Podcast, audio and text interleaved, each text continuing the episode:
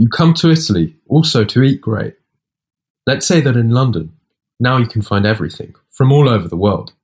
But mozzarella is always a great disappointment. So when they told me about Bajano's mozzarella as a gastronomic treasure, I decided to come here just for her. So here I am, looking for the delicious taste. I have been advised by several dairies. I stopped at the store in Befferno, right in Bajano, and here I understood what a world of mozzarella looks like. It seems that the superlative goodness comes from the encounter between the hot air currents, the mountain winds, and the steam rising from the river, because a very humid environment is a perfect natural habitat for the processing of mozzarella.